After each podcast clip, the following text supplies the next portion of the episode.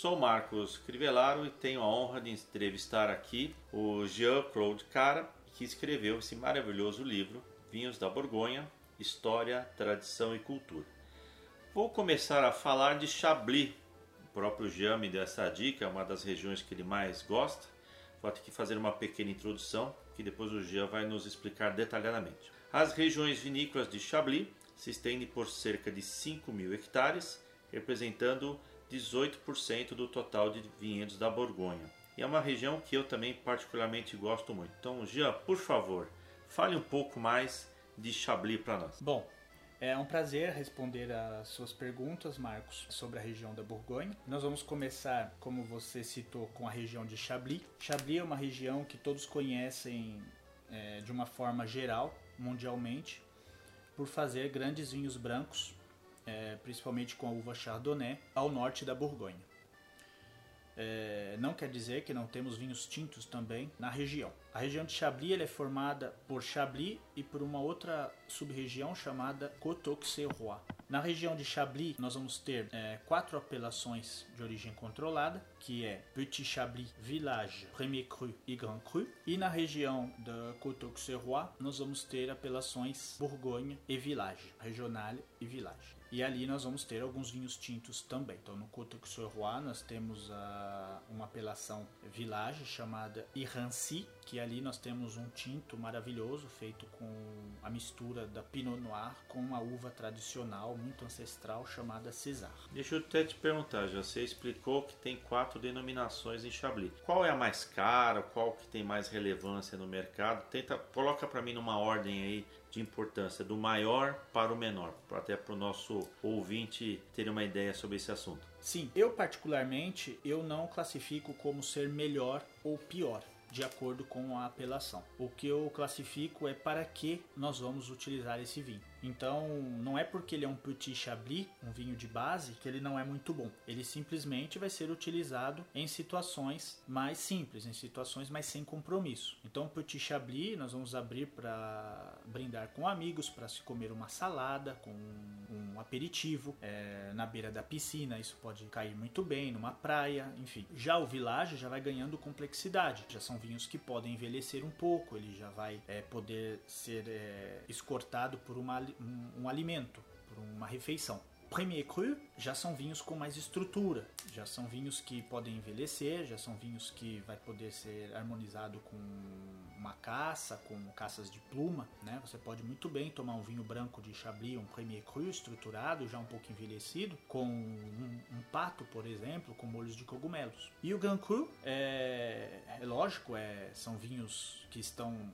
expostos em vinhedos que recebem toda a riqueza de um terroir e essa riqueza faz com que essas uvas irão nos propor proporcionar vinhos extraordinários, vinhos que vão envelhecer muito, vinhos que vão ter uma estrutura para poder acompanhar refeições grandiosas Jean, é, realmente essa região ela é muito rica né, no, no, detalhamento dos tipos de vinho e eu e outros colegas que estão ouvindo a nossa, o nosso programa querem saber como comprar isso. Então imagino que a gente tenha que olhar para a uva, olhar para o rótulo da vinícola. Explica um pouco para nós como é que eu começo a procurar isso nas lojas virtuais, nos empórios. Deve ser um pouco complexo, ou, ou estou enganado? Realmente, Marcos, é uma coisa bem complexa é, falar sobre os rótulos, sobre como o consumidor desvendar um rótulo do vinho da Borgonha. Foi por isso, na verdade, que eu decidi escrever o livro, para facilitar para o consumidor brasileiro, também para os profissionais, a região que é bem complexa. O que as pessoas têm que saber como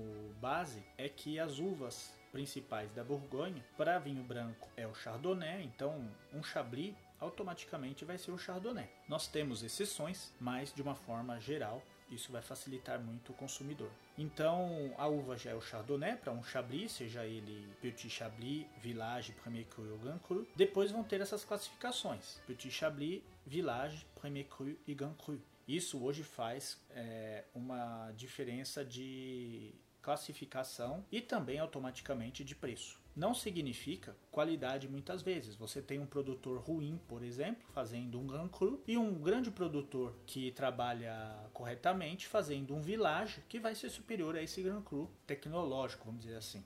Jean, é, não é esquisita a sugestão de harmonizar vinhos brancos dessa região com frutos do mar e ossos, mesmo estando distante no mar? Queria que você me explicasse isso, fiquei um pouco confuso com esse cenário da região.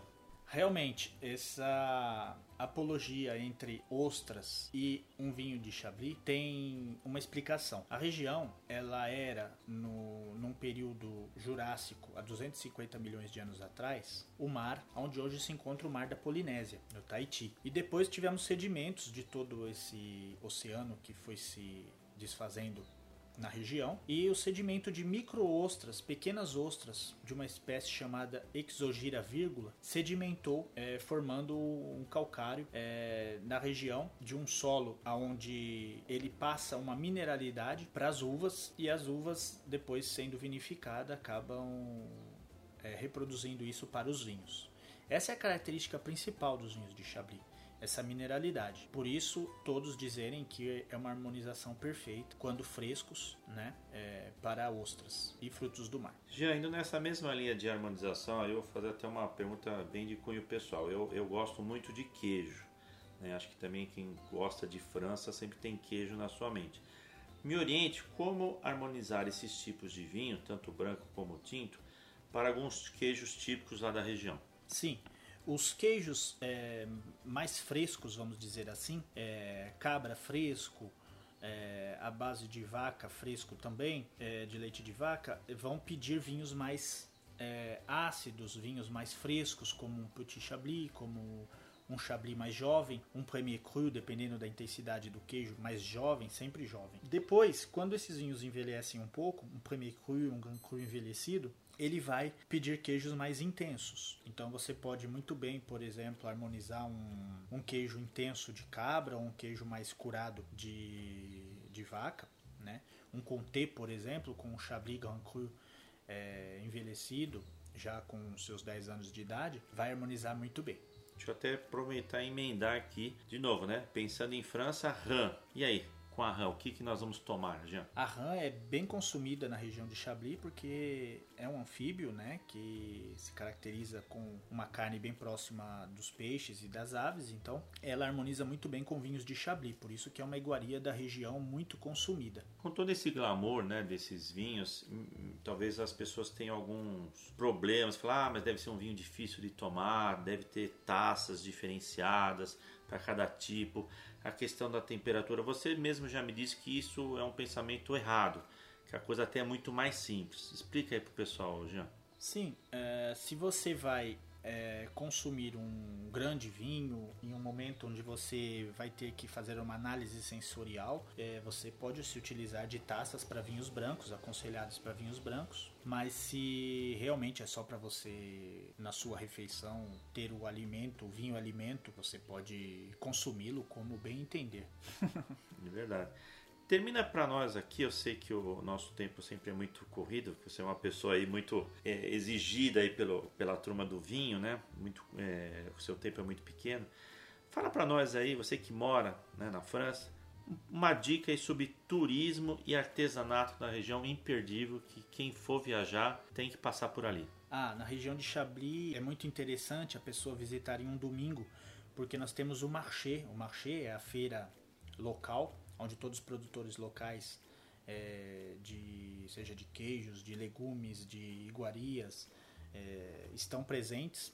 É onde as pessoas locais fazem suas compras e é muito mágico o marché de, de Chablis no domingo. É, também é, comprar ou consumir a andouillette. A andouillette é um embutido é, de vísceras do porco marinado no, no Chablis. É muito interessante essa iguaria para ser consumida degustando um vinho de Chablis. E também a basílica, a parte religiosa dessa região é muito reputada. Nós temos a Basílica de Vézelay, que é patrimônio mundial da Unesco, que fica em Vézelay, a 30 quilômetros de Chablis, que compensa essa saída, essa escapada para visitar onde inclusive estão os restos mortais de Maria Madalena. Muito obrigado, Jean. Acho que conseguimos dar assim uma, uma visão geral de Chablis tenho certeza que você deve ter tido vontade de visitar.